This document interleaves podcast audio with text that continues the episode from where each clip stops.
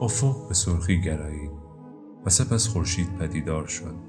جوان گفتگویش را با پدرش به یاد آورده بود و احساس خوشحالی می کرد تا کنون دشها و زنان بسیاری را دیده بود اما هیچ کدام با زنی برابر نبودند که تنها چند روز با او فاصله داشت. یک خرقی چوپانی داشت و کتابی که می توانست آن را با کتابی دیگر مبادله کند و نیز یک گله گوسفند. مهمتر از همه هر روز به رویای عظیم زندگیش تحقق می بخشید.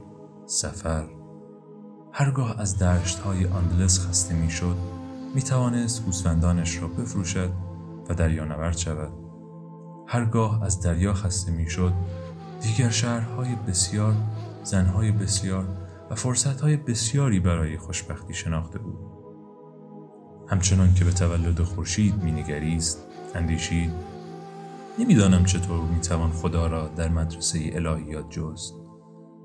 هرگاه ممکن بود راه جدیدی را برای پیمودن پیش می‌رفت. پیش از آن هرگز به این کلیسا نیامده بود. هرچند بارها از آنجا گذشته بود. جهان پهناور و پایان نپذیر بود. و اگر میگذاشت گوسفندانش حتی برای اندک زمانی راهنماییش کنند چیزهای جالبتری هم کشف می‌کرد. مشکل این است که گوسفندها نمی‌فهمند که هر روز راه تازه‌ای را میپیمایند. درک نمی کنند که چرا ها عوض می شوند و یا فصل ها متفاوت هستند چون تنها نگران آب و غذایشان هستند. و سپس اندیشید شاید برای همه ما همینطور باشد. حتی من که از وقتی با دختر بازرگان آشنا شدم به زنان دیگر فکر نمی کنم به آسمان نگریست و بر مبنای محاسباتش پیش از ظهر به تاریفا می رسیدند. در آنجا می توانست کتابش را با کتابی حجیمتر مبادله کند. تنگ بادهی بخرد و سر و صورتش را اصلاح کند. می بایست برای ملاقات با دختری آماده می شد و نمی‌خواست به این احتمال بیاندیشد که چوپانی دیگر با گوسفندان بیشتر پیش از او برای خواستگاری از دختر آماده باشد. بار دیگر به آسمان نگریست.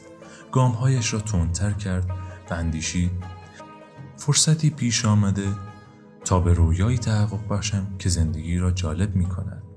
ناگهان به یاد آورده بود که در تاریفا پیرزنی زندگی می کند که می تواند رویاها را تعبیر کند و او شب پیش رویایی را دوباره دیده بود. زن پیر پسر جوان را به اتاقی در انتهای خانه برد که توسط پرده ای از نوارهای پلاستیکی رنگی از تالار خانه جدا شده بود. درون اتاق یک میز، یک تمثال از قلب مقدس عیسی و دو صندلی قرار داشت. پیرزن نشست و از او نیز خواست بنشیند. سپس دو دست جوانک را گرفت و زیر لب دعایی خواند. به دعای کولیان میمانست. پیش از آن در راه به کولی های بسیاری برخورده بود. سفر می کردند و اما گوسفندبانی نمی کردند.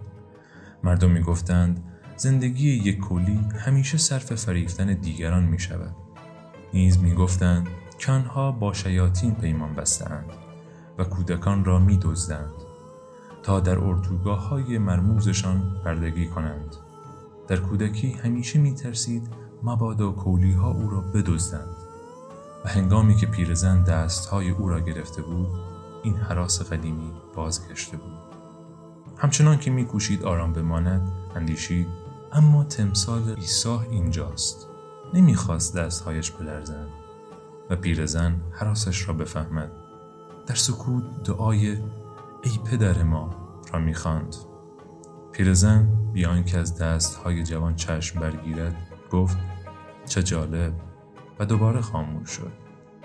جوانک داشت عصبی می شد. دستهایش بی اراده شروع به لرزیدن کردند و پیرزن فهمید. جوانک بیدرنگ دستهایش را عقب کشید. پشیمان از آمدن به آن خانه گفت برای کفبینی اینجا نیامدم. لحظه فکر کرد که بهتر از حق مشاوره را بپردازد و بی آنکه چیزی بفهمد از آنجا برود. داشت به یک رویای تکرار شده بیش از حد اهمیت می‌داد پیرزن پاسخ داد. تو برای تعبیر یک رویا به اینجا آمده ای و رویا زبان خداوند است.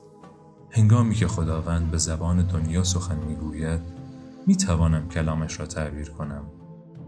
اما اگر به زبان روح تو سخن بگوید فقط خودت می توانی بفهمی و به هر ترتیب من حق مشاورم را می گیرم پسرک اندیشید. یک نیرنگ دیگر با این وجود تصمیم گرفت خطر کند یک چوپان همواره در معرض خطر گرگ ها یا خشکسالی هست و همین است که حرفه چوپانی را چنان هیجان انگیز می کند.